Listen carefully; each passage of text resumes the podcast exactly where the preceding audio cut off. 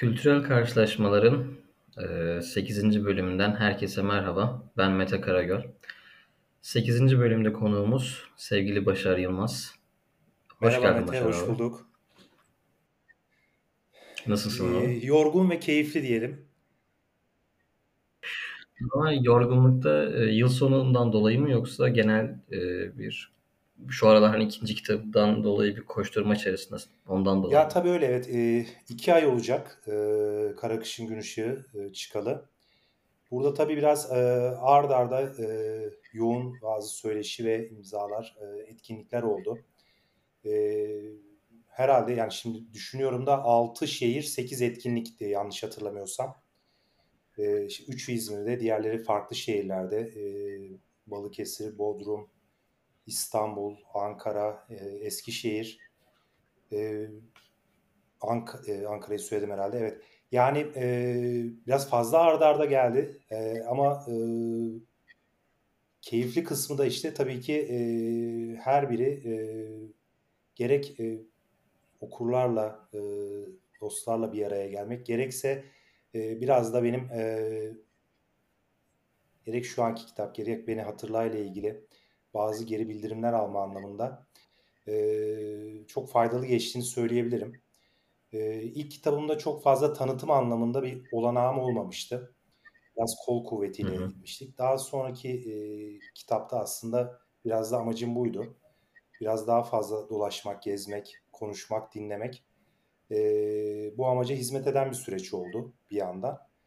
Şimdi artık e, kalan zamanda biraz daha kitabın e, kendi salınımında yol almasını istiyorum. E, hem biraz işte e, keyfini çıkartmak hem de artık hani okurlardan gelen geri bildirimlerle e, biraz daha işte e, üçüncü kitaba hazırlay- hazırlay- kendimi hazırlayacağım bir döneme giriyorum. E, keyfi tabii tadı damağımda kaldı ama e, yorulduğumu da söyleyebilirim. Şimdi bu tabii böyle evden e, online olması bir anlamda benim için de şey oldukça konforlu. Ya zaten teknolojinin de bu güzel yanı var. Ben de işte Sarı Vosos çıktıktan sonra biliyorsun şehir şehir dolaştık. Hatta e, tam geçen sene bu zamanlar İzmir'de beraber bir söyleşi imza yapmıştık. Aynen yani, öyle. Aralık'tı diye hatırlıyorum. Evet evet. on yedi Aralık'tı diye hatırlıyorum ben de. E, evet. Akşamında da Hatay'da deprem olmuştu yine. Oradan hatırlıyorum çünkü. Ee, şimdi böyle oturduğumuz yerden söyleşi imkanını yakalayınca, insanlara sesimizi duyurunca yani bu daha konforluymuş diyorum ben de. E tabii insan şey değil mesela dinlemeye gelenlerin gözüne bakarak konuşmak gibi olmuyor. Onlarla e, söyleşi sonrası, sonrasındaki kısa sohbetler gibi olmuyor ama teknolojinin gelişmesiyle beraber insanların daha çok seslerini duymaya başlaması e, güzel. Bu bizim gibi e, butik yayın evlerinde çalışan yazarlar için de olağanüstü bir gelişme olduğunu düşünüyorum ben. Kesinlikle öyle. Bu arada benim için de bir ilk olacak bu podcast söyleşisi. Öyle ee, mi? Hı. Bir yazılı söyleşim vardı sevgili Esra ile, Esra Kahya ile. Ee, sonrasında dediğim gibi daha böyle yüz yüze etkinliklerle yürüttük. Ee, bu da benim için bir ilk olacak.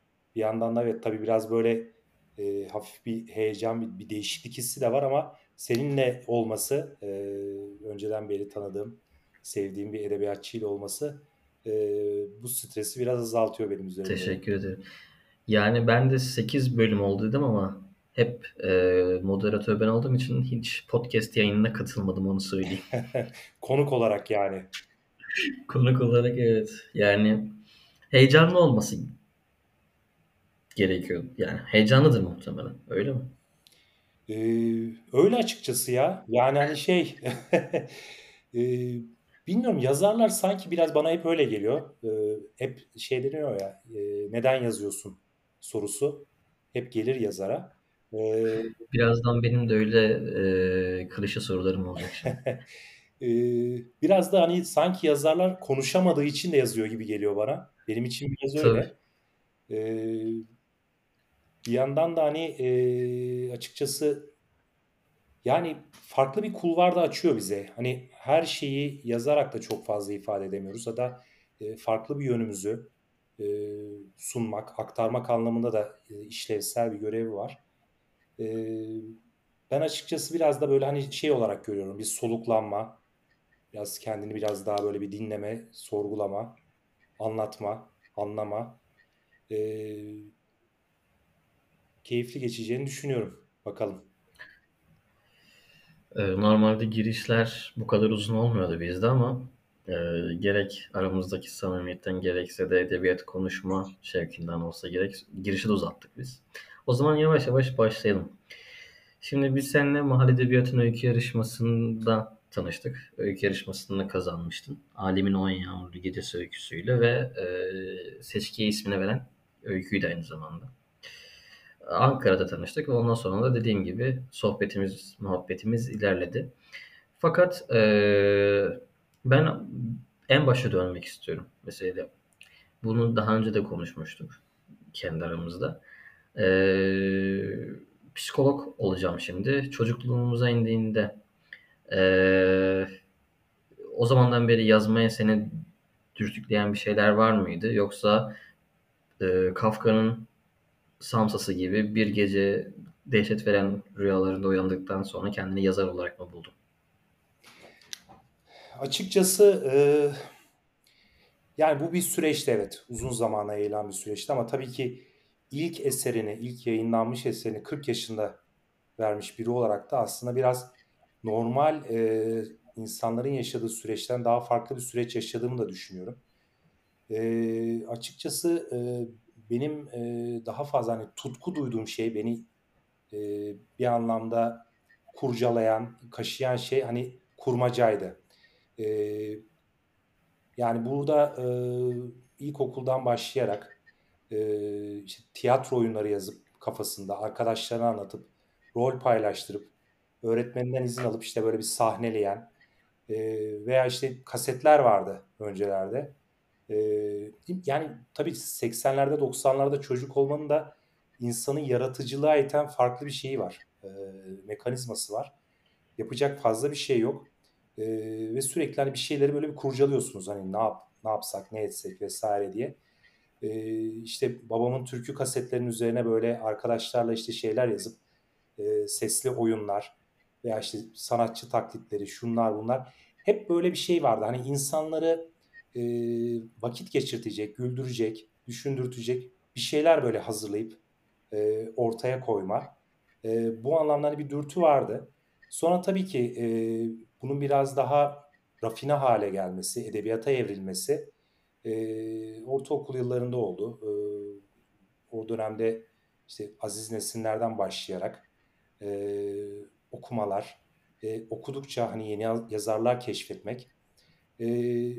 Ama hiçbir zaman e, yani ben bir yazar olacağım, bir kitap yazacağım, e, hayatımı bu şekilde devam ettireceğim diye böyle bir net bir karar, böyle bir ampul gibi bir ışık kafamda yanmadı veya buna koşullu e, bir süreç izlemedim açıkçası. E, yazma pratiği her zaman devam etti, hayatımda vardı. E, her edebiyatçı gibi başta şiirler yazarak, sonrasında işte kısa öyküler, anı vesaire, e, işte yirmi beş yaşında bir roman taslağı. E, hani bunun için aslında bilmiyorum, belki de doğru zaman gerekiyordu ama bunun için ben doğru zamanı bekliyorum. Ben biraz daha olgunlaşacağım, pişeceğim, e, sonrasında hazır olduğum zaman insanlarla paylaşacağım diye net bir düşünce de yoktu açıkçası. E, Hani neden o, işte iki bin yirmi birde yayınlanan romana giden süreç neydi dersen açıkçası yazdığım kitap beni biraz daha bunu etti. Yani bir roman yazacağım, bu kitabı yayınlatacağım şeklinde değil de kafamla hikaye büyüdükçe, ete kemiğe büründükçe aslında kendi kendine yarattı ve ortaya çıktı. O hikaye beni itti sahneye diyebilirim açıkçası. O şeyler duruyor mu bu arada, kasetlere sardığın oyunlar? Ee, yani açıkçası şöyle bir taradım ama çoğunu bulamadım. Bir de tabii kaset de bozulan bir şey, dağılan bir şey.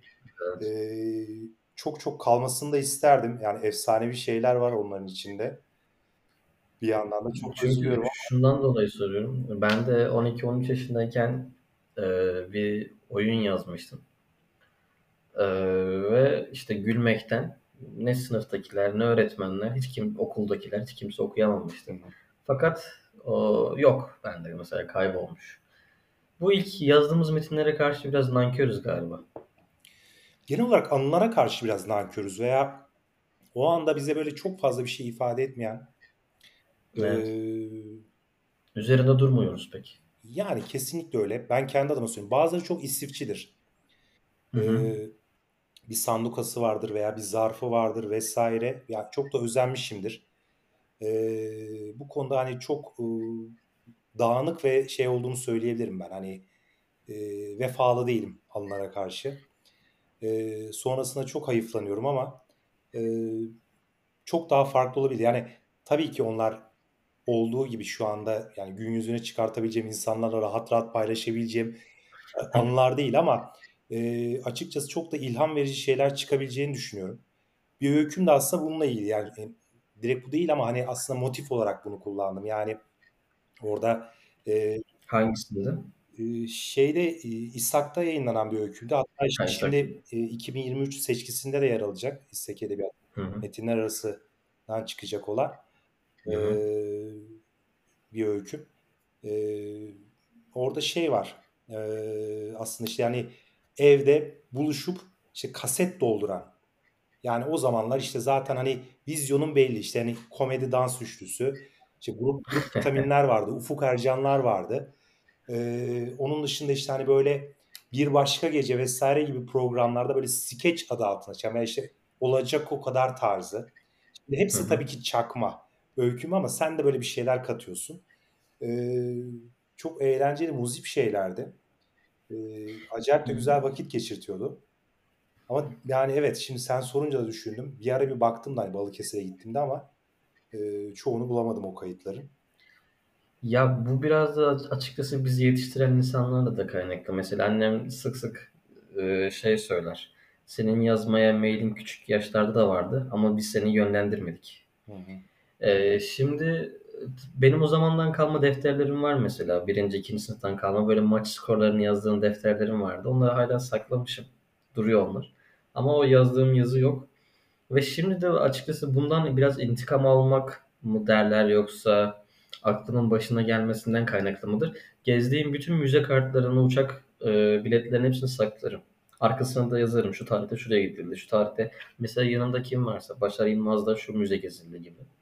Sen bir yerden e, doğru yolu bulmuşsun ya da hani, hani bir karamsama. Ya şu anda da tabii dijital bir hayat yaşıyoruz ya. Yani zaten evet. işte sosyal medyadan bir gerçek var. Hani tabii herkesin sosyal medyayı kullanma tarzı, temposu da bir değil ama e, ben seviyorum sosyal medyayı kullanmayı. E, hani çok da böyle şey değil. Hani belli bir kontrol mekanizması da izliyorum kendime göre ama e, bir şekilde hani bir sürü işte çektiğimiz fotoğraflar vesaire bir yerlerde kalıyor. Hani bunun değerini anladım ama sonra değerini anladıktan sonra ya zaten benim bir şey yapmama gerek yok. Her şey zaten kayıt altında. Hani bulut diye bir şey var. Ee, işte hard disk var, şu var, var. Yani benim çok e, ekstra bir gayret e, sarf etmeme gerek yok. Çünkü hani artık kağıt denen bir şey de çok kalmadı. Hani okuduğumuz kitaplar dışında. Hani fotoğraflar bile işte tab ettirilirdi vesaire. Özenle saklanırdı. Mektuplar. Yazıyı bile baktığın zaman artık e, yani bilmiyorum senin tarzın nasıl ama bilgisayara yazıyoruz. Kesinlikle. E, o anlamda da hani o uyanış oldu ama dedim ki yani buna artık bir gayrete de gerek yok diye tekrar e, aynı yolda devam ediyorum. Yani çok özenli olduğum söylenemez anılar konusunda. Yani ben eskiden şimdi yapmıyorum ama okuduğum kitapların arasında notlar da alıyordum, düşüncelerimi falan. Şimdi yapmıyorum. Hmm. O yoktu bende ya. Ama aslında güzel bir şey. Mesela bir kitap okuduktan sonra ya sana da oluyor mu? Yani hani zevkle de okumuşsun. Keyif de almışsın, bitirmişsin ama birkaç yıl sonra aklında ne kalıyor romanla ilgili? Yani mesela romanı hatırlayabiliyor musun? Çok sevdiğim bir kitapsa bütün detayları olmasa dahi yüzde yetmişi yüzde seksenini hatıramda kalıyor. Hafızamda kalıyor. Ama yani şu an kitaplığıma baktığımda bine geçkin kitap var. Ama say desem belki on tane on beş tane kitap sayamam o şekilde. Sen mesela, de oluyor mu? Hani mesela böyle bir sinopsis olarak özetleyebiliyor musun? Atıyorum hani e, temel böyle can alıcı noktalarını, kurgusal şeyi de bozmadan. Kitaplar kendi... aslında şey hani süzülüp süzülüp yani bir bir tortu kalıyor. O tortu da aslında sana bıraktığı bir his. Evet. Mutlaka his. Bir şeye katıyor. Hani şey gibi, beslenmek gibi. Yani sen besleniyorsun ama hani ya ben şundan bu kadar karbonhidrat aldım, bu kadar vitamin, böyle protein vesaire demiyorsun ama yok, yok. O senin sonuçta bir sağlıklı kuruyor. Yani bünyene iyi geliyor. Ee, kitap da aslında şey, belleğimiz e, içinde aslında bana göre aynı görevi görüyor. Yani yazarken de aslında onlardan besleniyoruz. Bizde farklı ilhamlar uyandırıyor. Ee, sadece yazmak için de söylemiyorum ya. Yani hani sosyal hayatımızda, kendimizi geliştirirken, yaşam tarzımızda, iletişim biçimlerimizde mutlaka bir katkı, bir dokunuş sunuyor, geliştiriyor, dönüştürüyor ama biz net olarak aslında bunun farkında değiliz. Yani şu şu şudur diye adını koyamıyoruz. Yani ben bu kitabı okudum, hayatımı şu anlamda değiştirdi diyemiyoruz ama aslında arka planda dönen bir mekanizma var. Evet. Ya şimdi sen sorunca aklıma geldi. Mesela sen e, öykülerini, romanlarını bir sinopsis şekilde yazdıktan sonra sayabiliyor musun? Aradan zaman geçince. Ee, yani şöyle, ben e, çok fazla öykü yazmadım. Hı hı. Diye kadar. Yani bu konuda da biraz e, elim şey, yani daha böyle şey, hani e, kıt diyeyim. Hani e, bazıları mesela evet üretkenlik anlamında çok daha fazla eser veriyor. E, şimdi bakarsak işte son öykü kitabımda e, sekiz öykü var. Boyut olarak aslında son dönemde çıkan eserlere bakarsak e, sekiz öykü biraz e, hacim olarak kısa görülebilir. Yani yok, aslında ideali budur. Bana göre de ideali bu. E, aslında sekiz veya maksimum on. Hani bunun da bence okur anlamında, hani okura geçmesi anlamında da kendimce teknik sebepleri var. Daha iyi olması anlamında ama e, genelde hani okuduğumuz öykü kitapları benim hani şimdi çağdaş öykücülerden böyle on iki, on beş, yirmiye varan böyle hacimler var. Ee, benim şu ana kadar yazdığım öykü sayısı e, herhalde tam hani oturup saymadım ama yirmi veya yirmi bir. Ee, dönüp de baktığımızda ve bunların da hepsi son iki yıl içerisinde bu arada. Ee, daha amatör işte tabii saymıyorum hani tam böyle hani öykü formatında olmayan. Ee, belki hani bu zaman dilimin içerisinde olduğu için belki E, nicelik olarak hani adet olarak evet yani şey yapabiliyorum, aktarabilirim, söyleyebilirim ama e, ilerisi için tabii ne düşünürüm bilmiyorum. Romanım için de aynı şekilde. Şimdi romanı tabii biraz tarihi biraz daha eski ama e, geçen bir söyleşi öncesi, bu arada ben roman çıktıktan sonra alıp hiç elime okumadım. Bana biraz şey gibi geldi yani, çok böyle egosantrik bir tavır gibi geldi. Yani böyle hani kitabın, kendi kitabını alıp böyle okumak falan. Editoryal süreçte çok ayrıntılarıyla böyle üstünden geçiyorsun ya böyle biraz böyle hani artık e, şey geliyor. E, sıkıntı basmaya başlıyor. E, sonrasında hani büyük bir toplulukla bir söyleşi yapmıştık geçen aylarda.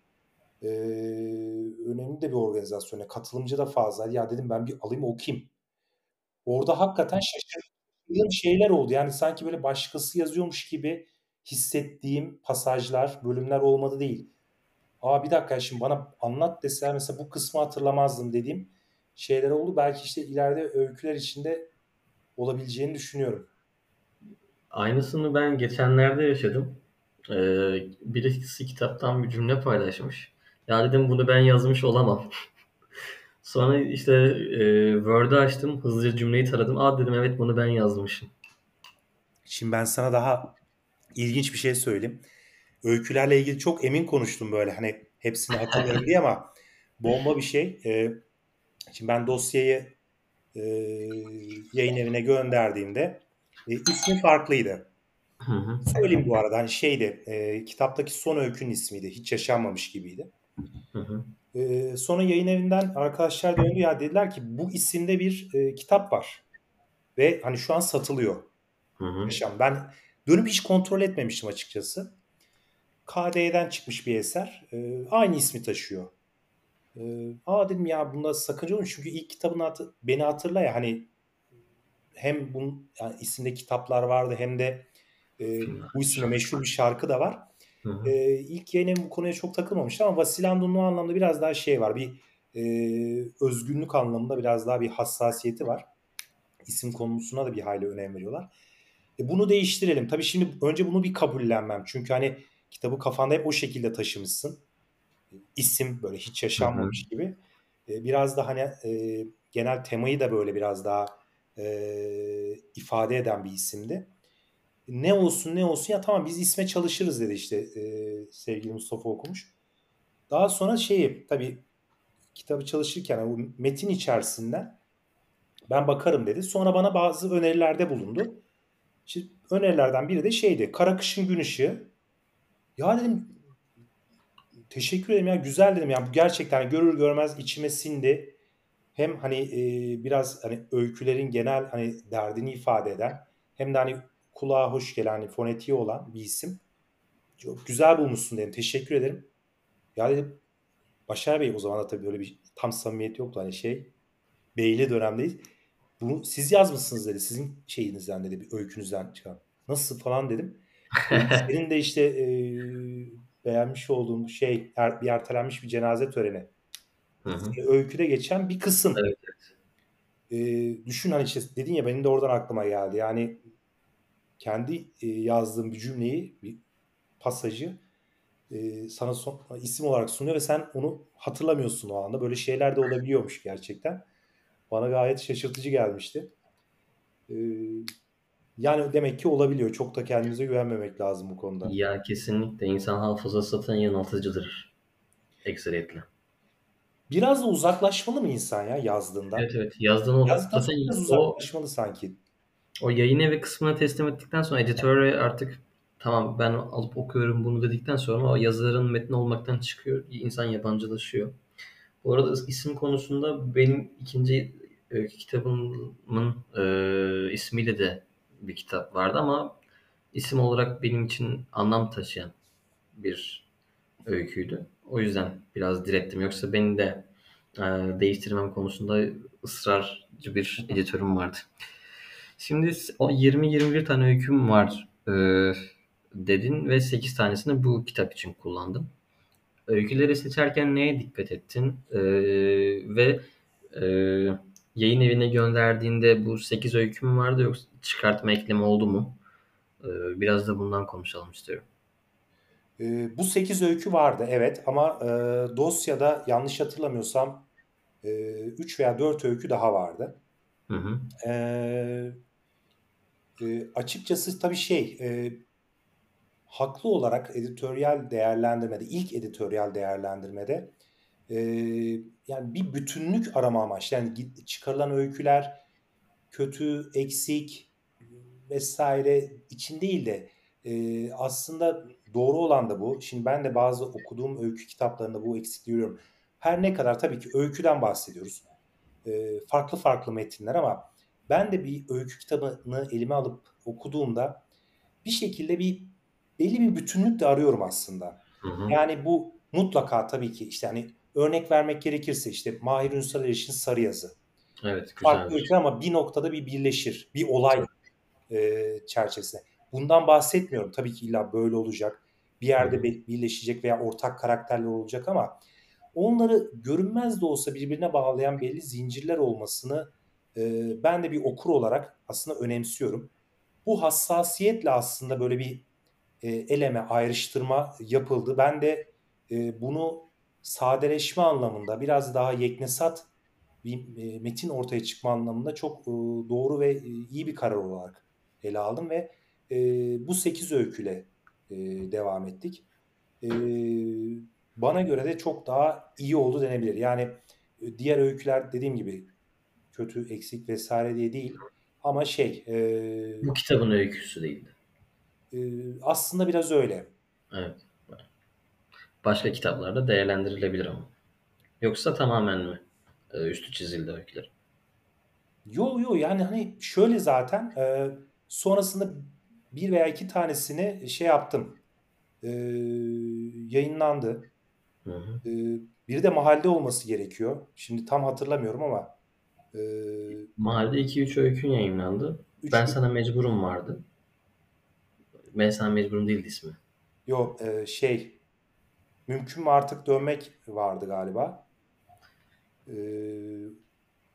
ben de şimdi tam hatırlayamıyorum ama. Evet. Ya mesela Ardak e, öyküm işte İshak Edebiyat, yani şimdi o aklıma geldi. Bana göre benim hani yazdığım öyküler arasında çok farklı bir yere koyabileceğim önemli bir karakter öyküsü. Ben Hı-hı. genelde mesela çok fazla karakter öyküsü yazmam.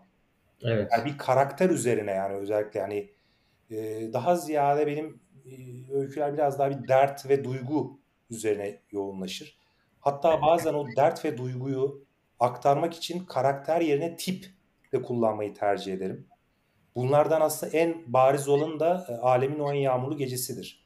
Hı-hı. Yani oradaki e, aktörler diyeyim daha ziyade hani karakterden ziyade tip olarak adlandırabileceğimiz, yani hani belli simgeleri, öğeleri, e, belli renkleri temsil eden şeyler.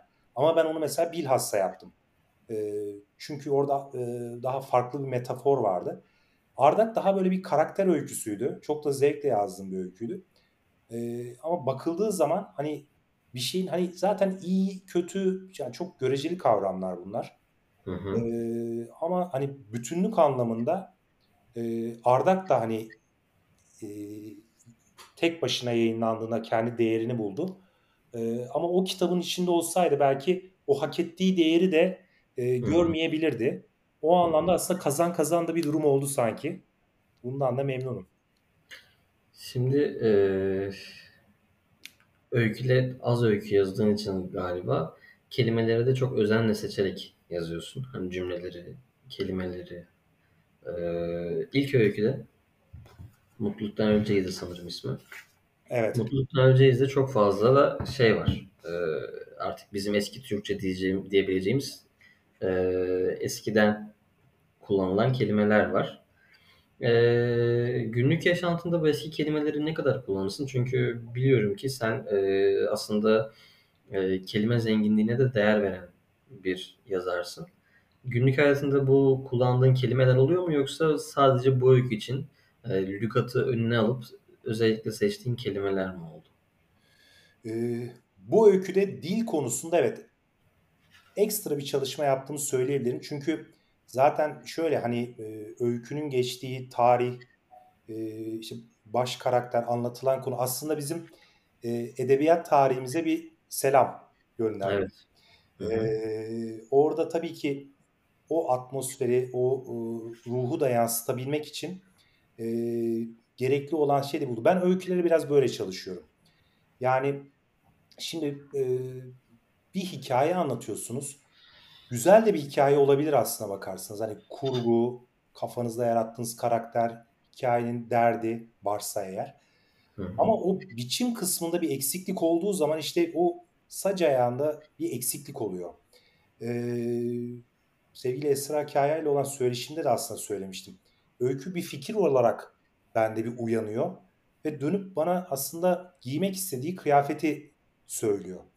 Ee, o öykünün o şekilde aslında e, donanması gerekiyordu diyeyim ben sana. Ee, aslında işte bir Hatay Restoran efsanesinden çıkan bir öyküydü. Ee, bu anlamda hani şey denir ya, anlattığımız e, kişi ve kurumların gerçekle bir alakası yoktur. Evet. E, aslında biraz var.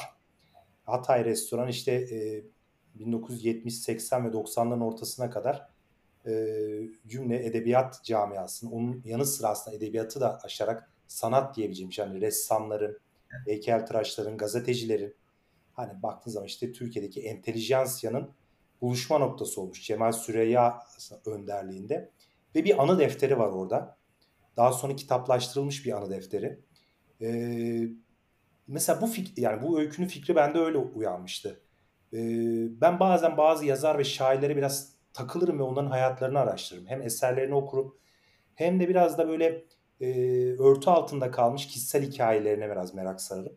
Cemal Süreyya'dan zaten bir epigrafla başlıyor ve Cemal Süreyya'nın Ee, geçmişini şöyle bir irdeledikçe, o Hatay Restoran'a ulaşınca çok ilgimi çekti. Ya o dönemde ben yaşasaydım, o cemiyetin içinde olsaydım nasıl olurdu vesaire, ve oraya bir genç şair koydum ve genç şairin tabii ki e, bir kadına e, daha, kendinden çok daha meşhur olan bir yazara olan bir e, aşkı. E, tüm bunlar arasında zaten hani bunu biraz daha günümüz diliyle şey yapsa hani öykü zaten aksar. Hı hı. E, bir de açıkçası hani bazen yazarların biraz daha böyle bir dil cümbüşü yapma hakkı varsa ben de o hakkımı bu öyküde kullanmak istedim derim. Yani o bizi bazen gıcıklıyor. Yani şu öyküleri biraz bir dil cümbüşü yapayım. Yani hani kendimi bir zorlayayım diyebileceğim bir öyküdü ve e, açılış öyküsünün olması nedeni o. Yani bir e, ilk öykü kitabımda e, eski edebiyatçılarımızı e, biraz daha hani bir selam, saygı gönderme mahiyetinde böyle bir öyküyle başlamak e, benim için de güzel oldu açıkçası. Dili bilhassa bu şekilde seçtiğimi söyleyebilirim. Ee, iyi ki, iyi, iyi ki de böyle yapmışsın. Lezzetli bir öykü olmuş. Teşekkürler. Sağ olun. Bu lezzetli ve nefis kavramlarına da son derece inanılmaz derecede taktım. Ee, gelen yorumlarda hep böyle oluyor. Bir yemek. Aslında biz de bir öykü, roman yazıyoruz. Sonuçta bir e, göz kararı da olsa belli başta bir tarifi falan var. Yaptığımız öyküleri, romanları da yemek gözüyle bakabilir miyiz bu açıdan? Yani bir okur kitabı eline alırken tabii ki yani edebiyat aslında kendiyle iletişim kuran kitleye de duygu ve düşünce dönüşümü yaratması gerektiğine inanıyorum ben. Yani ben bir kitabı okuyorsam okumaya başlarkenki Başar'la okuduktan sonra kitabı kapa- kapattıktan sonraki Başar arasında bir e, fark olmalı. Bu e, tabii ki duygu, düşünce, ilham adına ne denirse Ee, bu anlamda da olduğu gibi bir de tabii ki bir işin zevk boyutu var. Edebiyatımızda hep bir tartışma süre gelmiştir. Yani e, içerik mi biçim mi diye. Evet. Ee, ben neden birinden birini seçmemiz gerekiyor? Hep düşünmüşümdür. Ee, kimi biraz daha işte hikayeyi arka plana atar. Biçim önemlidir der. Bu bir sanattır der. Diğeri mutlaka işte edebiyatın bir derdi olmalıdır. Dönüştürmelidir, düşündürmelidir vesaire. Aslında bu ikisini bir arada yapmaya çalışan ve bu ikisini de aslında e, aynı kefede işte yürütebilen eserleri de arayan, okumaktan zevk alan bir okurum aynı zamanda da.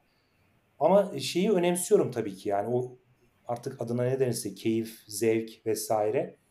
E, bunu da almam gerekiyor bence. Yani e, yoksa ne yaparım yani hani şey vardır ya biraz da hep o örneği veriyorum fıkrasına gülünmeyen adam. Evet. Yani e, adamın fıkrasına neden gülünmez? Zaten o e, estetik bir şekilde aktaramadığı içindir. Yani o vücut diliyle, vurgulamalarıyla, sözleriyle vesaire e, iyi yazar e, fıkrasına güldürebilen yazardır, e, anlatıcıdır. E, o zevki de almak okurun hakkı, o zevki de vermek yazarın sorumluluğu bana göre. Keşke fıkrasına gülümseydi adam kendini deli etmeseydi. Aa, değil mi? Neydi Hasan Mezarcı mı? Evet evet. Sonradan kendini deli etti adam ya.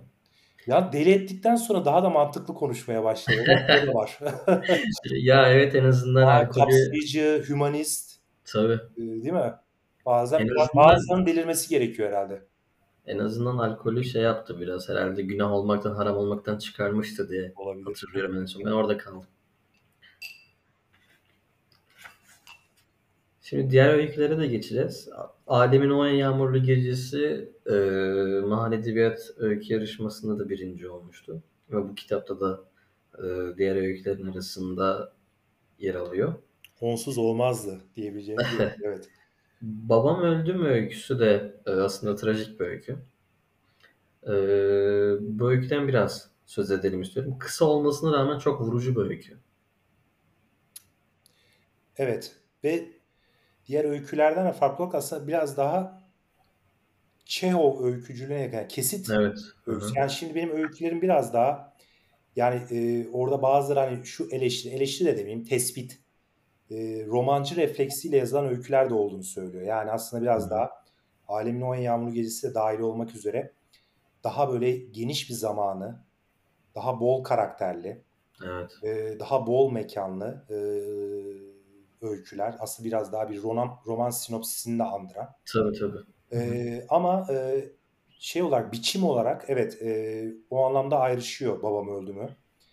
Babam Öldü Mü e, öyküsü e, aslında bu öyküler arasında bir yönden daha da ayrışıyor. Benim e, hani otobiyografik, otobiyografik öğeler taşıyan da tek öyküm denebilir kitap içerisinde. Hı hı.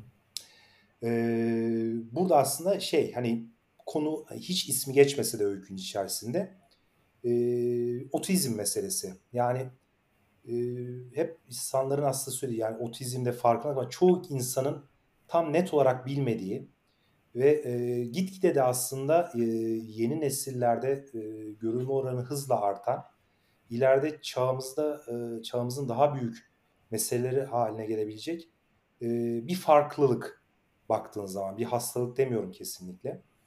E, bir farklılık. E, şimdi tabii ki belli meselelere aslında değiniyoruz, konuşuyoruz vesaire ama hani e, bu meselelerin hani oturup masaya yani ben bu mesele hakkında yazacağım, bununla ilgili nasıl bir öykü yazabilirim diye düşünen şeylerde, eserlerde şu çıkıyor aslında. Yani bir çiğlik. Yani bu adam bunu tasarlamış, buradan yürürüz diye. Ben hiçbir öyküyü aslında bu şekilde yazmıyorum ama sonuçta hepimiz birer bireyiz. Ayrı ayrı dertlerimiz, meselelerimiz var. Ve ister istemez sonuçta bizim zihnimizden, belleğimizden çıkan metinler olduğu için e, bunlar da yansıyor yazdıklarımıza. E, aslına bakarsanız orada işte otizmli bir bireyin e, annesi ve e, bu anne hani yalnız bir anne, bununla e, tek başına baş etmekle e, yükümlü bir anne. E, benim oğlum atipik otizmli bir çocuk, e, Mahir Doruk. Ee, biz Mahir Doruk'un e, kendi sürecinde, onun eğitimiyle ilgili oraya buraya koştururken e, şunu fark ettik. Hani gözlemlediğimiz en net şey diğer çocukların e, hani böyle yalnız anneler oldu. Hani oraya gelen. Çünkü e, bir şekilde hani baba rolünde, baba tarafında e, biraz daha e, hani olaydan kaçma veya hani bu durumun işte evliliklerin ayrılıkla sonuçlanması, babanın biraz daha hani bir boş vermişliğe, anneyi tek başına mücadeleye itmesi gibi sonuçlar doğurduğunu gördük. Ve bunu ben aslında bu yalnız anneler için yazdım. Orada da aslında o kadının ee, ya aslında bir şey var. Hani sokakta yaşadığı yani bir otizmli e, birey ve onun ebeveyni aslında problemleri e, direkt sokağa adım atar atmaz başlıyor. E, burada onlar dışında bir insan yok öyküde. Sadece bir köpek var. Ve o kadın aslında baş etme yolunu, e, o köpek korkusunu yenerek e, başarıyor.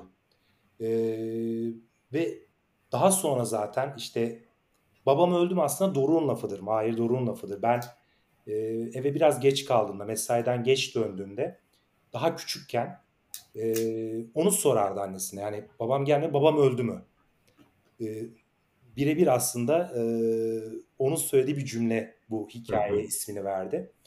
E, o çocuk içinde aslında şey yok. Yani onlar dünyayı o şey, öyle bir şekilde algılıyorlar ki e, vazgeçmek, terk etmek, bir başına bırakmak hani onların dünyasında yok. Bir kişi hayatından çıkmışsa o zaman ölmüştür o diyor. Yani beni terk etmiştir, benden vazgeçmiştir, e, baş edememiştir diye bir düşünce sistemi yok o tarz çocuklarda. Dolayısıyla aslında bu cümle e, çok kapsayıcı bir cümle. Yani bunları aslında e, ifade eden bir cümle.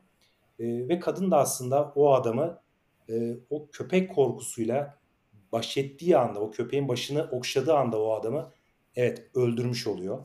O gücü orada kendi baş etme gücünü e, orada bulmuş oluyor. E, benim için de bu anlamda hani hem kişisel hem de edebi anlamda nacizane e, çok beğendim. Ayrı bir yere koyduğum bir öyküydü. Senin de beğenmene çok sevindim açıkçası. Ee, bizimle paylaştığın için de teşekkür ederim. Ee, en sevdiğim öyküyü atlayacağım şimdi. Onu sona saklayacağım. Ee, kitabın ismi Hiç Yaşanmamış Gibi olacaktı dedin. Ee, normalde sormayacaktım ama bu öykünün sendeki yeri nedir ve neden kitaba ismini koymak istedin? Ee, bu öykü şöyle örnek vereyim hiç uzatmadan. Benim Türk Edebiyatı'nda şu anda yaşayan öykü yazarları arasında en sevdiğim ya hani usta denir ya veya değer verdiğim en kıymetli mertebeye e, koyduğum e, öykü yazarı Adnan Özyalçıner'dir. E, Adnan Bey'le bir karşılaşma olanağım olsa, tanışma olanağım olsa böyle böyle ben de Adnan Bey'i yazıyorum kendimce vesaire. E, kitabınızı da kitabımı da okumanızı isterim desem. O da bana dese ki Başar'cığım yani hiç vaktim yok ama bir tane öykünü oku- okuyayım. Bir tane öyküne zaman ayırabilirim dese e, ben bu öyküyü söylerdim. Yani bu hmm. şekilde tarif edeyim ben öykünün telini. Aslında hani şimdi birçok öyküden bahsetmiş olduk güzel bir şekilde. Bendeki ayrı ayrı anlamları ama e, neden hiç yaşanmamış gibi? Yani hiç yaşanmamış gibinin e, baktığımız zaman tekniği, anlatımı, atmosferi, derdi e, benim açımdan deneyselliği anlamında e, çok değerli gördüm. Farklı bir yere koydum bir öykü. Bu öyküde e, hiçbir karakterin ismi geçmiyor. Karakterler hı hı. isimsiz ve cinsiyetsiz. Yani biri anlatıyor. Yanındaki biri, yanında biri daha var. Artık partneri, sevgilisi, eşi, her neyse. E, hangisi kadın, hangisi erkek bunu bilmiyoruz. E, ve geçirdikleri aslında bir gün. E, ama arkada bir şey var aslında. Bir mesele var. Şimdi tabii ki e, ya bunun Türkçe karşılığı olmadığı için bu kelimeyi kullanmak zorundayım. Spoiler vermemek anlamında tabii sonunu söylemiyorum ama sonunda zaten açığa çıkan bir gerçek var. E, yani ben kendimi nasıl bir yazar olarak adlandırıyorum dersen ha, tabii ki şucu bucu demekten tabii ki imtina ediyorum. Ama e, kendi yaptığım hani edebiyatla olan ilişkimi daha hani toplumcu zeminde kurmaya çalışıyorum. Hı hı. Ama sorun da olacak onunla alakalı. Günümüz toplumcu edebiyatının da aslında farklı formlarla gelişmesi ve işlenmesi gerektiğine inanıyorum. Bunu bu öyküde daha doğru ve iyi bir şekilde yansıtabildiğimi düşünüyorum. Yani alt metini hem vurgulu iyi bir şekilde verdiğimi hem de edebiyatın merkezinden uzaklaşmadan e, istediğim estetikte, dilde verebildiğimi düşündüğüm için bu öyküyü biraz daha önemli buluyor ve ayrı bir yere koyuyorum. Teşekkür ederim. Şimdi e, yine öyküye atlayacağım. Eğer senin de vaktin varsa biraz da uzatmak istiyorum. Tamam. E, Sağır Pencere öyküsüne dönmek istiyorum. Şimdi ikinci öykü. Orada da ikinci e, tekil şahıs kalıbını aslında daha çok sık kullanıyorsun. Öykülerde çok aslında son zamanlarda karşımıza çıkan bir şey bu ikinci e, tekil şahıs. Özcan Karabulut, e, Özcan Karabulut'un bir öykü kitabında çok fazla tekrar etmişti ve beni sıkmıştı açıkçası. E, ki Özcan Karabulut da e, ismini sayabileceğimiz iyi öykücülerden biridir. E, seni yazarken sıktı mı? E, ikinci tekil şahsı neden kullandın mesela? Diğer öykülerde birinci tekil şahıs da var, üçüncü tekil şahıs da var. İkinci tekil şahıs hala alışık olmadığımız aslında bir durum. Ee, çok fazla karşımıza çıkmıyor. Çok fazla örneği de olmayan bir durum. Benim ilk aklıma gelen Erdal Uzun Yaralısın romanı. Evet. Bir romanı evet. sen evet. diliyle yazmak apayrı bir şey zaten ama tabii sen dili e, doğru bir hikayede e, iyi bir şekilde kullanıldığı zaman çok büyük lezzet veren bir teknik ama öyle bir şey ki e, ipin ucunu yani o formülü o şeyi biraz kaçırdığınız zaman tam tersine bir tat verebilecek bir e, evet, teknik. Evet. E, bu benim yazdığım ilk öykü. Bu da ödüllü bir öykü. E, Sancar Maruflu öykü ödülünü almıştı. E, yani aslına bakarsan e, çok bilinçli bir tercihti Sendil'i. Çünkü demans hastası bir kadın. Hı hı. Demans hastası bir kadına aslında birisi ona anlatıyor. Demans hastası bir kadının her şeyden önce hatırlamaya ihtiyacı var. Ee, aslında bu karakterden ileri gelen bir teknikti. Ee, onu sanki yanında aslında e, Tanrı anlatıcı gibi ama sen diliyle tamamen anlatıyor. Onun kulağına fısıldıyor. Hı hı. Ee, burada aslında kadının da bir şekilde e, kendi hayatını biraz e, manipüle etmesi gibi bir durum var ortada. E, öykünün içerisinde. O ona bir anlamda aslında hatırlamadığı, unuttuğu veya unutmak istediği veya unutmayı tercih ettiği şeyleri anlatıyor yanındaki kişi. Bunun çok yakışacağını e, düşündüğüm için aslında hı hı. E, bu tekniği denemek istedim. Bilmiyorum, hani verdiğin örnekteki gibi seni sıktı mı? E, yok, gayet e, tırnak içerisinde söylüyorum, lezzetli bir öyküydü bu da. Teşekkürler. Gününe sağlık, sağ olun. E, peki öykü isimlerini e, seçmekte zorlanıyor musun, yoksa e, kolaylıkla bir metne isim başlık bulabilir misin? Ya değişiyor Mete biraz aslında ya. Bazen her Şunu... şeyden önce öykünün ismi çıkıyor. Evet. Ortaya. Şunu e, söyleyeceğim. Araya girdim, kusura bakma.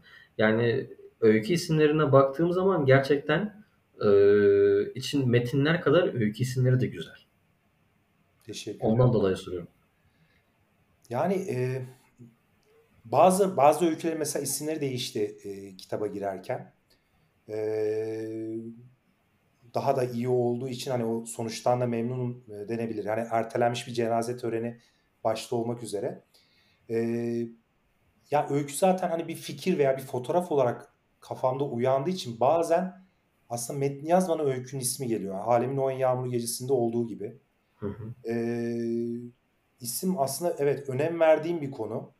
Ee, biraz daha zaten hani e, günümüzde de biçime de biraz daha önem verildiğini düşündüğüm için okuru ilk etapta yakalamak anlamında da e, şeyin e, işlevini çok önemsiyorum tabii ki ismin.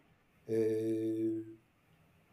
o konuda biraz da böyle bazen çok seçici olabiliyorum. O seçicilik beni biraz kararsızlığa sevk edebiliyor. Hı hı. E, böyle gelgitler olabiliyor. Aslında şey var, hani öykü ismini kolay bulabiliyorum ama hani öykü kitabının ismi sürecinde mesela işte epey zorlanmıştım. Yani o konuda da e, imdadıma Mustafa Okumuş yetişti. Biraz daha belki strese sokabiliyor. Yani kitap ismi iyice beni böyle bir strese sokuyor. Çünkü e, bunun üzerine hep böyle bir konuşulacak vesaire falan. E, ama ismin yerine şeyini önemli buluyorum. Hani derler ya her is, e, insan ismiyle yaşar. İsim sadece bir isim değildir. Hani kaderi de belirler vesaire. Biraz öyle şey de bir algı var. Yani irrasyonel bir E, algı da olabilir kafamda, daha böyle metafiziksel. E, isim konusunda o anlamda biraz hassasım, evet. Sen nasıl? Yani kolay oluyor mu? Ya ben çok zorlanmıyorum. Senin evet. isimleri de beğendiğimi söyleyeyim ben de bu arada. Hani antiparada biraz senlerle konuşalım. E, kaç milyon doları ol, olmayan adam? beş milyon dolar. beş milyon dolara ya mesela. Acayip merak uyandırıcı. Ya biraz merak uyandırıcı işleri seviyorum açıkçası. O konuda... İlk cümleyi de buna dahil edebiliriz mesela. İlk Kimi? cümle de çok önemli değil mi? Hani tabii, tabii. Mesela Quasimodo hep ilk cümlesiyle anlıyor. Hani öykü olarak işte bugün hayatın ilk günü nesibin, oysa dün kendini asacaktı diye. O girişi çok beğenmiştim mesela. İlk çok mizahi. Değil mi? Biraz şey, hani öyküde özellikle. Yani romanda da şey böyle, yani unutulmayan ilk cümleler vardır. Evet. İşte şey. Yani mesela Quasimodo'da e, özellikle ilk cümle değil de o sonraki paragraf çok mizahi mesela. Ve aynı zamanda da çok sosyal içerikli. Hani işte köprüye çıksan e, kimse karşıya geçmek istemez falan. Öyle değil mi ya aslında? Yani hakikaten bir gariban ölmeye karar verse orada bile bir açmaz var yani. En basit şey, en doğal hak ya da en kolay şey gibi görülebilecek bir şey. Ee, yani zenginin intiharı bile şey olabiliyor yani.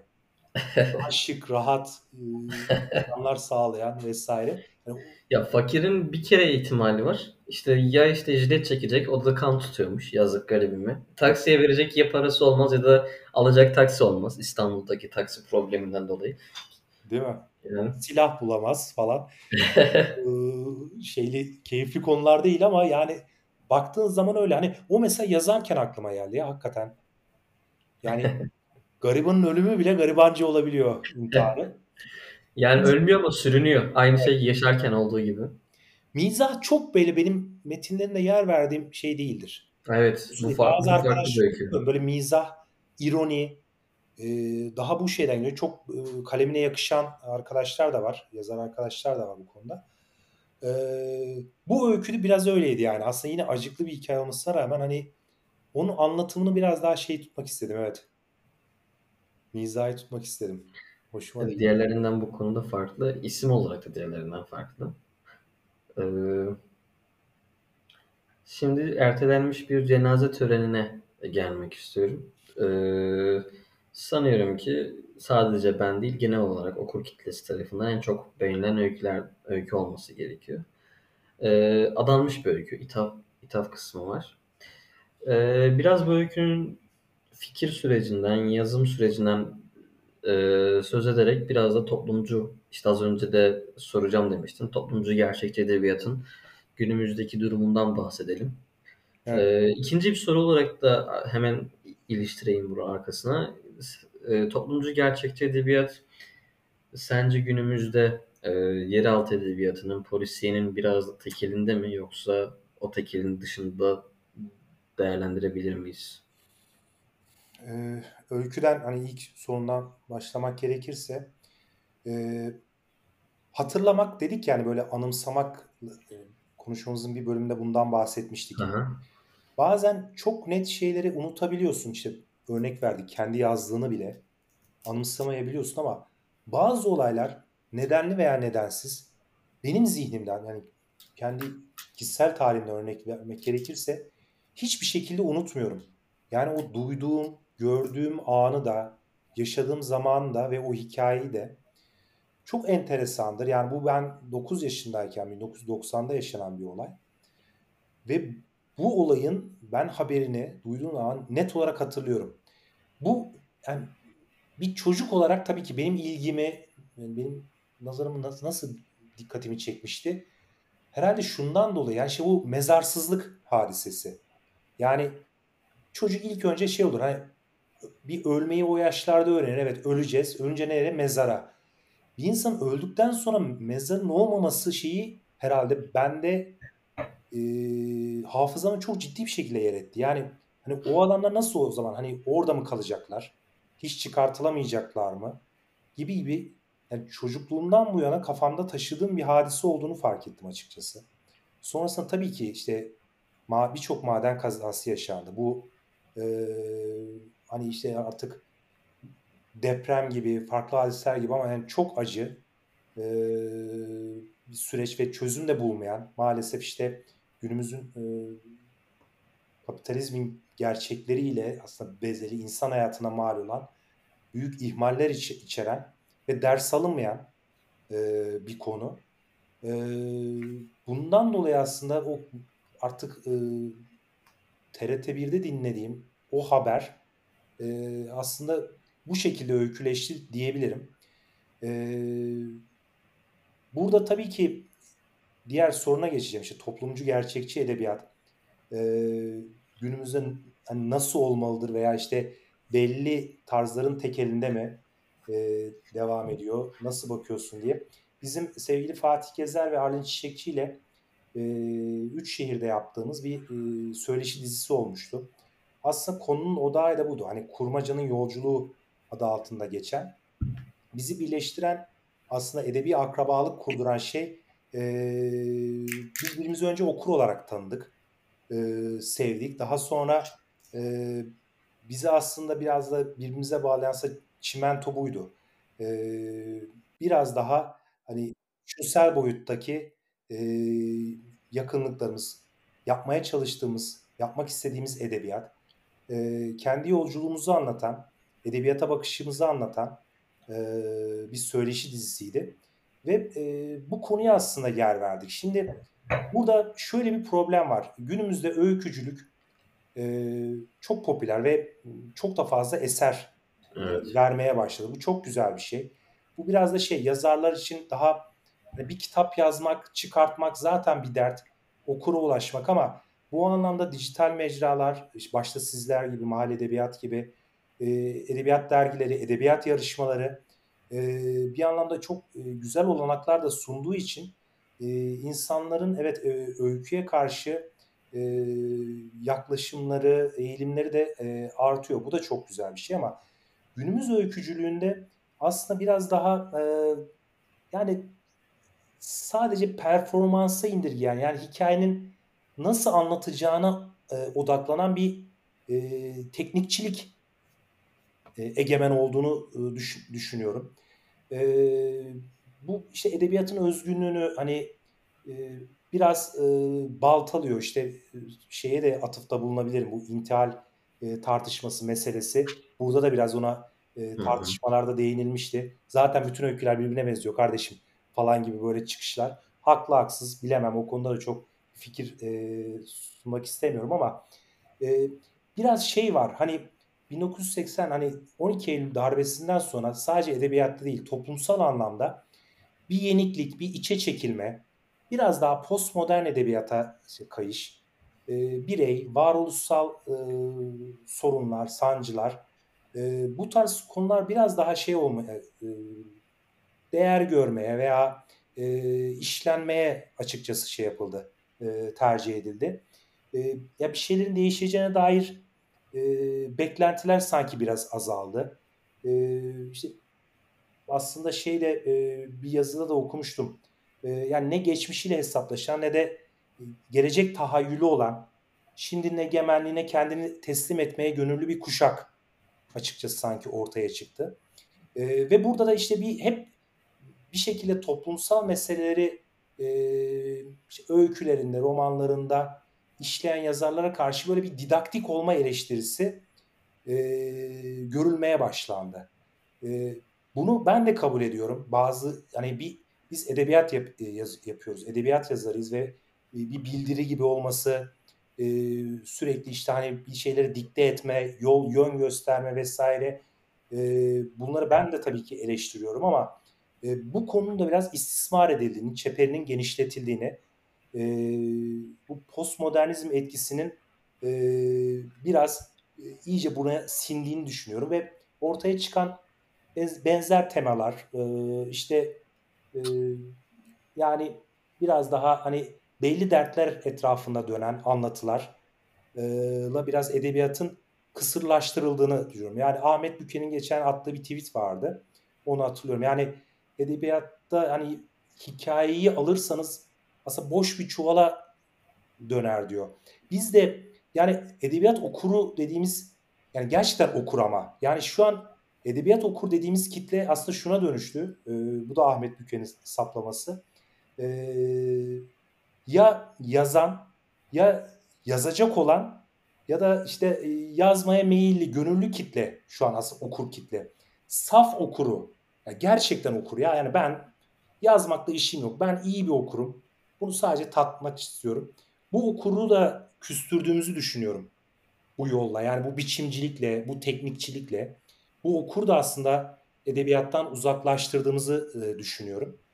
E, toplumcu gerçekçi edebiyatı tabii ki bin dokuz yüz altmışlardaki, yetmişlerdeki gibi Orhan Kemal'lerle, ben e, kalkıp şimdi Adana'daki çırçır fabrikasındaki işçileri E, anlatacak bir şeyim yok. Ben tabii ki gördüğümü, yaşadığımı, hissettiğimi belli bir estetikle, belli bir kurguyla aktarmaya çalışıyorum. Veya benim yani bütün metinlerim bunun üzerine, bir toplumsal dert üzerine de bir şey yok. Aslında birey dediğimiz şey de aslında toplumun bir yansıması. Bireylerin kararları, e, duyguları, e, yaşam tarzları da aslında toplumsal e, hareketlerden, toplumsal meselelerden, tarihsel olaylardan etkilenerek günümüze geliyor. Ama şimdi öykü okuyorum, bir kadından bahsediyor veya bir köyden bahsediyor. Kardeşim orası hangi köy? Orta Anadolu mu, Karadeniz mi, şu mu bu mu? Ben gözümde canlandıramıyorum. Yani bir karakterin e, bir derinliği yok, toplumsal bir bağı yok. Nerede geçiyor, nasıl geçiyor, o karakter nasıl öyle davranıyor? Bunları aslında göremiyorum. Yani biraz da aslında bizim vurgulamak istediğimiz şey bu. Anlattığımız olayların, karakterlerin, atmosferin aslında dayandığı toplumsal temel dinamikler var. İşte bireylerin, sınıfların, üretim araçlarıyla ilişkisi vesaire. Bunları belli şeylerle çizmeye çalışıyoruz. Daha ayağı yere basan, biraz daha E, belli bir örüntü içerisinde olan e, e, öyküler, kurgular aslında okumak istiyoruz. E, bizim hani derdimiz de bu. Yoksa e, tabii ki yani insanı da yazacağız, bireyin duygularını da yazacağız vesaire ama e, biraz daha hani biraz yaşanmamışlık sorunu görüyorum ben açıkçası. Yani bir kişi ya zaten yazar olunca kendini farklı bir mertebeye mi koyuyor? Bunu anlayamıyorum. Yani hepimizin işte mesela farklı bir mesleği var. Kimi doktor, öğretmen, işte kütüphaneci, bankacı. Ee, kapitalizmin şöyle bir şeyi var. Hepimize aslında bir beyaz yaka yalanı uydurdu. Yani siz işçi değilsiniz. Siz farklı bir sınıftasınız. İşte aa, burjuva, beyaz yaka vesaire.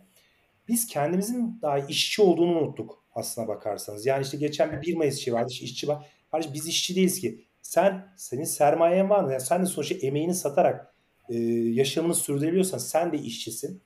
E, bu yaşadığımız toplumsal bağdan çıkıp hani çok farklı bir perspektifte böyle hikayeler anlattığımız zaman e, o konu benim derdim oluyor. Yani hani şunu dedik aslında ya kardeşim senin hiç mi bir derdin yok ya? Yani hani bu topluma dair, e, bu yaşadığımız şeye dair yani sen hiç mi işte hayat pahalılığını, işçi ölümlerini, e, yoksulluğu vesaire bunları kendi hayatında konuşmuyorsun veya zihninden geçirmiyorsun.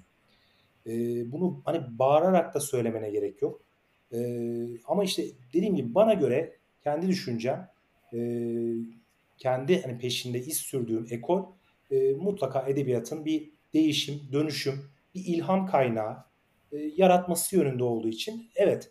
Beslendiğim şey de bu, kaynak da bu. Ya kesinlikle ben de aynı fikirdeyim. Ee, ya sık sık da söylerim ben.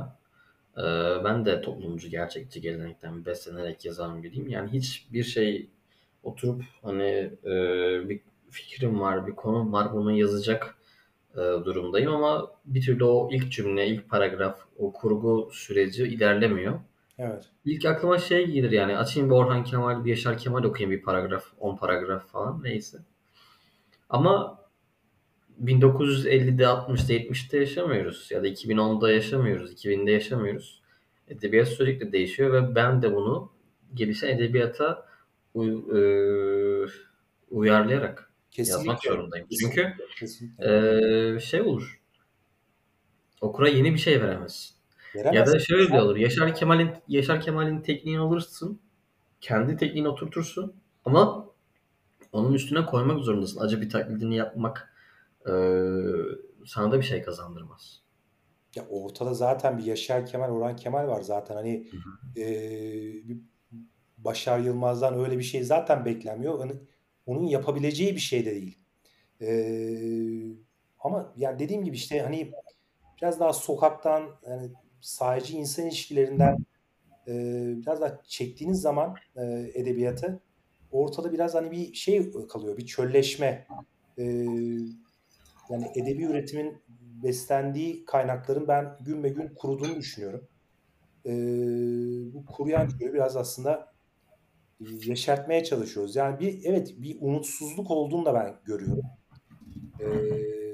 Bu ülkenin durumundan evet. kaynaklanıyor. Çünkü yaşamamız için para kazanmamız gerekiyor ama kazandığımız para e, maalesef günden güne eriyip gidiyor. Yani bunu artık siyasi bir mesaj olarak algılamasın kimse. Bu bir toplumsal mesele. Yadsınamaz da bir gerçek. Kesinlikle. Evet. E, yani kim olursa olsun e, A kişisi, B kişisi gerçekten yani şu an yüzde elli zamdan söz ediliyor memurlar için ama Ocak'ta gelecek yüzde elli zam Şubat'ı çıkarmayacak. Bunu herkes biliyor. Tabii ki yani bu son geçmiş iki senede de görüldü. Hı hı. Ee, malum işte zaten işte seçim de var. Mutlaka e, böyle popülist politikalar yani bu, şu, şu sadece şu anki hükümet için de söylemiyorum. Bu e, Türk siyasetinin hani kanseri e, seçim öncesi böyle çok kısa vadeli E, işlerle gönül alma vesaire. E, bu sadece de, siyaset siyasette de değil. Diğer dallarda da, sanatta da, sporda da var mı? Yani evet. Şimdi hani sorunun kaynağından ziyade işte buna maruz kalan kesimi rahatlatma ama hani sorun orada devam ederken hani bir sel var ortada. Sen adama evet bir yağmurluk veriyorsun. Adam o an belki işte ıslanmıyor gibi ama hani sel alıp götürüyor. Yani o yağmurluk da sonra bir işe yaramıyor. e, ya verilen zaten hani zamların satın alma gücüne e, pozitif etkisi zaten bir maksimum iki ay sürdüğü sürece. O kadar da yok. on beş gün. Olursa. Bunun bir anlamı da kalmıyor zaten. E, o yüzden e, hep diyorlar ya e, Mahfi Eğilmez hocamız da Özgür Demirtaş hocamız da yapısal reformlar, yapısal reformlar. Nedir kardeşim bu yapısal reformlar? Aslında e, sorunun kaynağı biraz da bu. Yapısal reformlara yönelilmemesi. Biraz daha kısa vadeli. Her şeye rağmen her şeye rağmen de yaşamaya devam ediyoruz ve bir yılda bu şekilde e, tamamladık. Depremde, seçimlerde derken evet. ilk altı ay hiç e, görmek, bir daha görmek istemediğimiz kesinlikle. altı ay. E, ikinci altı ay ise böyle çok duran ve senin de dediğin gibi insanların çok gitten, gittikçe umutsuzlaştığı bir al, ikinci altı ay oldu. Senin iki bin yirmi dörtten beklentin ne peki? Benim geçenlerde katıldığım bir yayında sağ olsun Yavuz Bey e, yöneltmişti. Ama e, ben demiştim kendisine artık son üç dört yıldır yirmiden, yirmi birden, yirmi ikiden beri e, yeni yıldan bir şey beklemeyi kestim demiştim. Sen ne durumdasın? Artık umudu kestin mi yoksa e, hala umutkar mısın? Umut var mısın? Öyle bir şey işte.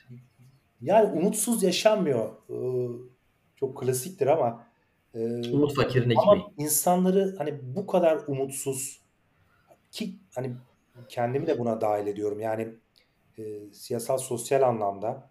Çünkü e, bir şekilde e, İnsanların işte bir şeylerin değişeceğine dair e, az da olsa bir seçim öncesinde veya işte gezi döneminden gelen bir şey vardı, bir toplumsal ruh vardı ama son beş altı ayda e, hani muhalif diyebileceğimiz veya hani bir şeylerin değişmesi artık gerektiğine inanan, e, farklılaşması gerektiğine inanan kesimden bahsediyorum. Bu kadar e, umutsuz olduğu bir dönem hatırlamıyorum son yirmi yılda.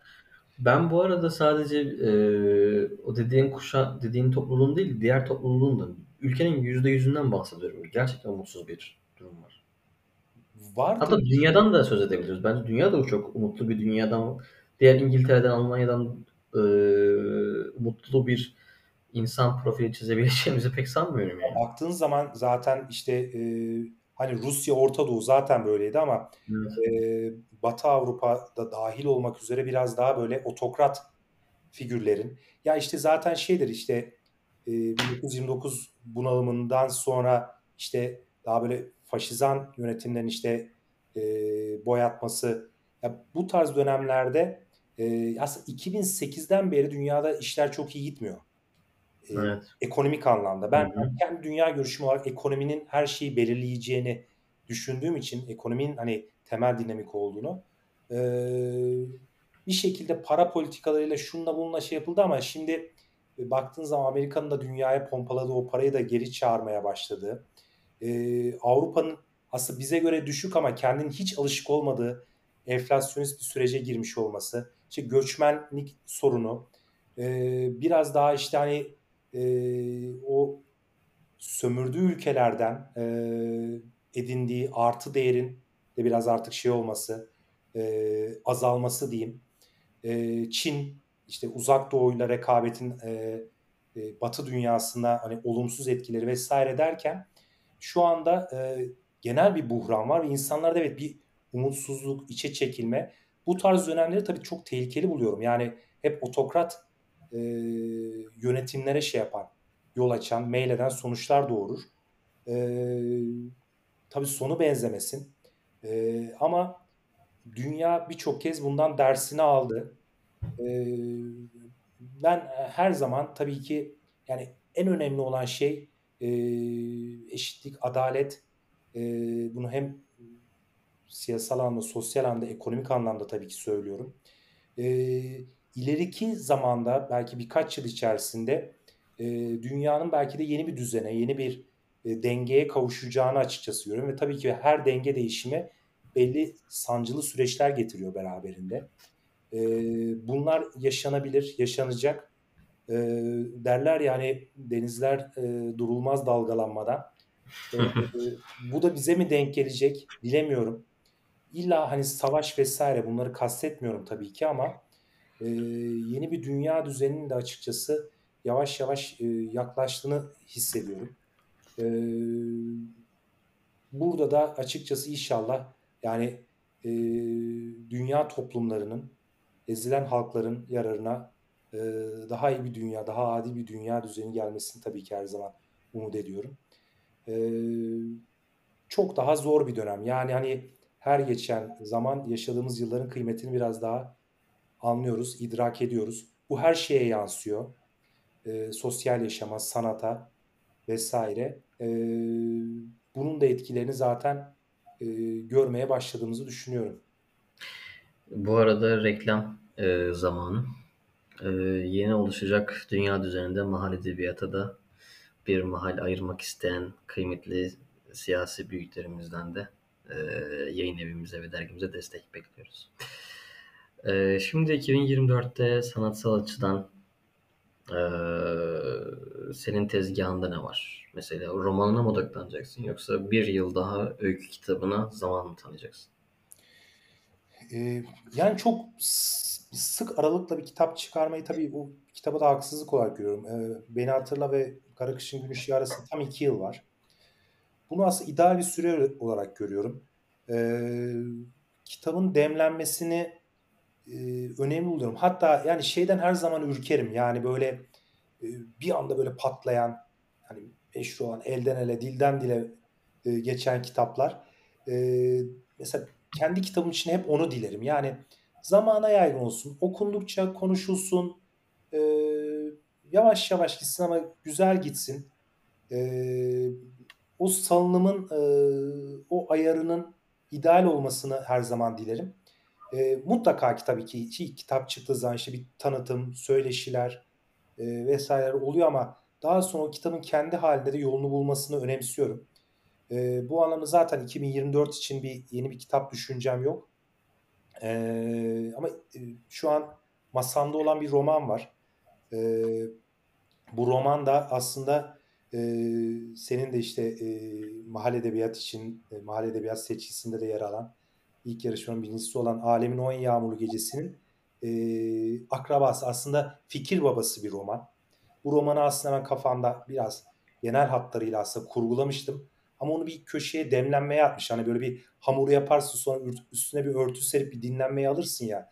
Hı hı. E, öyleydi ama orada mesela ben o mekanla ilgili, o meyhaneyle ilgili aslında bir öykü yazmak istemiştim. Oradan çıkmıştı. Çünkü o öykünün barındırdığı bir metafor vardı. Bu roman e, ileride çıktığı zaman daha iyi anlaşılacaktır. E, daha sonra işte öykü kitabından e, sonra yani bu öyküler tamamlandıktan sonra, dosyayı tamamlandıktan sonra çok boş durmayı sevmiyorum. Yani elimin soğumasını da sevmem. E, roman ilerlemeye başladı. Şu anda hani dört ana kısımdan oluşan bir roman. Üçü bitti. Yani bu anlamda teknik olarak yüzde yetmiş beşin bittiğini söyleyebiliriz. Ama son bölüm tabii çok önemli. Yani belli ara düğümler ve ana düğüm daha çok böyle son bölüme bırakıldı. O bölüm çok daha hassas bir bölüm. Açık konuşmak gerekirse işte kitap çıktığından beri iki aydır bilhassa oturmadım masaya. Çünkü hani e, evet yani bir şekilde zihnimin e, toparlanmış olması gerekiyor. Hatta dönüp tekrar yazdığım kısmı okuyup ondan sonra devam etmem gerekiyor. E, o kafaya da girebilmem için. Bilhassa biraz da şeye aldım, dinlenmeye aldım ama e, iki bin yirmi dört için tabii ki e, ilk düşüncem Ocak ayından itibaren e, bu romana yoğunlaşmak olacak. Bir roman tabii ki yazıldığı anda da bitmiyor. Esas belki iş ondan sonra başlıyor. Tekrar tekrar okunacak. Belki işte fikrine değer verdiğim bazı kişilerden böyle görüş alınacak. Ee, eksiltilecek, eklenecek derken zaten o işin süreci iki bin yirmi beşe varır. Ee, ama şunu da söyleyeyim. Hani hep kitaplarımı kış ayında çıkarttım. Ee, bunu zaten kış ayında çıkması da gerekiyordu ismi itibariyle ama Ee, böyle bir baharda bir kitap çıkarmak istiyorum açıkçası. Şöyle çiçekler açarken o zaman, gelir o zaman takvim bana diyor ki iki bin yirmi beş baharı uygundur diyor. Herhalde süreçte biraz ona götürecek. Umarım denk gelir. Umarım. Ee, iki bin yirmi dörtte bir de onun da zaten Evet. herkes biliyor, duyurduk ama Evet. ee, bizim öykü yarışmamızda da jürisin. Peki Evet. bu öykü yarışmalarına nasıl bakıyorsun? Ya, gerçi bu arada bir saat on beş, bizim podcastlerimiz genelde ortalama otuz dakika ile bir saat arasında sürüyor ama e, bu bayağı uzun sürdü. Başını kesebiliriz belki. Başını biraz tutuk olduğumu hissettim ama orada şey kesme şeyi veriyorum sana. Hani kesilecekse oradan kesilebilir. E, hemen girin mevzuya. Bu arada çok teşekkürler teklif için. Hı hı. E, çok onur duydum. Teşekkürler. Yani zaten Mahalli Edebiyat'ın benim hani kişisel tarihli edebiyat yolculuğumda yerinin ayrı olduğunu söylememe gerek yok. Ee, öykü yarışmalarını çok önemsiyorum. Ee, Birçok hani eli kalem tutan, yazmaya hevesli insan için e, önemli bir motivasyon aracı. Bazen işte bir tartıya çıkmak istiyorsunuz, bir kantara çıkmak istiyorsunuz. Ee, önemli bir motivasyon yazmak için. Ee, sonuçta e, hele bir de tabii ki kaliteli mecrası, hani jürisiyle, organizasyonuyla, bir de tabii ki seçki olması da çok önemli. Ee, Birçok değerli yazarla e, bir arada oluyorsunuz. Ee, bir kitap kapağı içerisinde olmanız ve tabii ki benim öyküm birinci olması ve kitaba isim vermesi benim için çok ayrı bir e, öneme sahip. Yani kişisel tarihimde, yolculuğumda. E, benim için çok onur, gurur verici, mutluluk verici bir süreçti Mahalli Edebiyat yarışması. Şimdi onun jürisinde olmak e, apayrı bir zevk olacak benim için. Ben merakla bekliyorum. E, yazar arkadaşlarımızın eserlerini. Herhalde Ocak ayında e, on Ocak'ta son. E, yani bizim okuma sürecimiz herhalde ondan sonra iki üç ay kadar sürecek. Sürecek. E, benim için de tabii yepyeni bir deneyim olacak. Hiç daha önce tatmadığım e, değerli bir jüriyle. Bir uyarı geldi. Bitiyor mu? Yok yok. Çok kıymetli buluyorum ya, çünkü zaten benim hani e, sürecimde de yani bu Kara Kışın Gün Işığı'nın e, hikayesine çok önemli yer tutuyordu bu yarışmalar. Buradaki üç öykü e, işte Babam Öldü Mü, Alemin O'yağın Yağmur Gecesi ve Pencere e, öykü yarışmalarında e, yer almış, derece almış e, öykülerde. E, tabii ki şey de var yani hani belli yani öykü yarışmalarında e, yöntem olarak, niyet olarak, süreç olarak çok doğru bulduğumu da açıkçası söyleyemem. Yani bazıları biraz daha yayın evi veya işte bir yayın grubu lansmanına dönebiliyor. Yani orada e, katılımcı insanlar bir araç gibi olabiliyor. Yani eleştirdiğim tarafları da var. Tecrübe ettiğim bazı E, olumsuz deneyimler de oldu bu süreçte. E, ama sapla samanı da ayırmak gerekiyor. Çok daha hani gerçekten edebiyata e, bir katkı sunmak isteyen, nitelikli, e, geliştirici, dönüştürücü e, organizasyonlar, yarışmalar da var. Bunları da çok kıymetli buluyorum. E, bakalım e, ikinci öykü yarışması da Mahalli Edebiyat'ın güzellikler getirsin. İyi yazarlarla tanışalım. Güzel şeyler okuyalım. Ya, zaten e, hem dergi hem yayın evi olarak temel prensibimiz e, daha fazla kitlelere ulaşmak ve e, yeni yazar adaylarının da sesi olmak. Ben sekreteriyasıyım bu sene Evet. yarışmanın. E, ve benim temennim ve beklentim de o yönde. Senin, e, Esra Kahya'nın, Gülhan Tuğba Çelik'in, e, Onur Özkopar'ın bu sene yeni jürilerimiz ve her, e, ilk yarışmada da jürilik yapan Mehmet Fırat Pürsel'in ve Metin Nart e, abilerimizin e, şimdiden e, emeklerine sağlık. Asıl e, macera sizin bu saatten sonra e, tartışmalı toplantılar bekliyor. Çok da güzel bir ekip, renkli bir ekip, keyifli Hı. bir ekip. Yani e, tartışmalar mutlaka olacaktır ama güzel tartışmalar olacaktır. Ben e, kesinlikle ben de öyle düşünüyorum. Um, Derler ya içerisi Şampiyonlar Ligi gibi. Peki zaten benim en sevdiğim öykücülerin hepsi de orada. Evet. Ee, Katıldığın için çok teşekkür ediyorum abi. Rica ederim. Ben teşekkür ederim. Ee, en yakın zamanda da görüşmek dileğiyle diyorum. Yakında geleceğiz İzmir'e. E, ee, Mahalli Edebiyat ekibini İzmir'e de bekliyoruz muhakkak. Ben bu sefer dinleyici olarak e, gelip sizi böyle koltuğuma oturup rahat rahat dinlemek, sorularımı sormak, imzalarımı almak isterim en yakın zamanda. Teşekkür ederim. Peki senin son olarak eklemek istediğin bir şey var mı? Ee, ben buradan hani kitabımı okuyan, vaktini ayıran, kıymetli vaktini ayıran, e, seven, sevmeyen, eleştiren herkese teşekkür etmek istiyorum.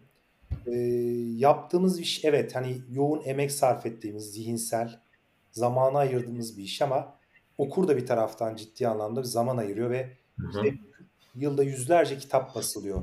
Bu basılan kitaplar arasında bir okurun benim kitabımı alıp e, okuması, o zamanını ayırması e, benim için zaten hani e, tarif edilemez, çok kıymete değer bir şey. E, açıkçası e, bu süreçte gelen geri bildirimler e, yeniden yazmak için bana hani, şevk verdi, güç verdi. E, yaptığımız şey aslında baktığımız zaman yani biz bir hikaye anlatacağız. Yani eğlenceli de bir iş yapıyoruz biraz. Hep ciddi taraflarını konuştuk. Ama bir taraftan da işte insanlara hoş vakit geçirmek, biraz e, zihinlerini farklı mecralarda biraz dolaştırmak, hayal güçlerini canlandırmak. E, keyifli ortamı zaman zaman biz de kendi elimizde bozabiliyoruz. Tartışmalarla, birbirimize sataşarak, laf atarak vesaire. E, ben kendi adıma ama hani olabildiğince e, yaptığım şeye evet saygı duyuyorum, önemsiyorum ama e, kendimizi de çok fazla önemli bir mertebeye koymamamız gerekiyor. Senle de konuştuk. Evet, yazıyoruz. İleride kimlerin kalacağı e, zaten tarih belirleyecek. E, herkese çok teşekkür ediyorum. E, sana da e, vakit ayırdığın için, güzel podcast serisinde beni konuk ettiğin için. Umarım dinleyenler de yayınlandığında e, keyif alırlar bizler gibi. E, hiç şüphesiz. E, ben şimdiden ne derler peşin hükümlü olayım. Keyif alacaklarını düşünüyorum. Samimi bir sohbet oldu. İçtenliğin için de ayrıca teşekkür ediyorum. E, daha önceki kayıtlarımızda çok samimi olmuştu. Ama bu kayıt biraz daha biraz da özlemişiz herhalde. Değil mi? Evet evet. Özleşmişiz doğrusu. Ee, o, şimdiden e, dinleyecek olanlara e, gecenin bu saatinde e, buraya kadar dinlemişlerse iyi geceler diliyoruz. E, dinledikleri için teşekkür ediyoruz. Sürçülisan ettiysek affola. Heyecanımıza verin. Samimiyetimize verin. Evet. Mahalli Edebiyat. Saygılar. Kültürel Karşılaşmalar programımızın sekizinci bölümünden de herkese iyi akşamlar diliyoruz. Evet,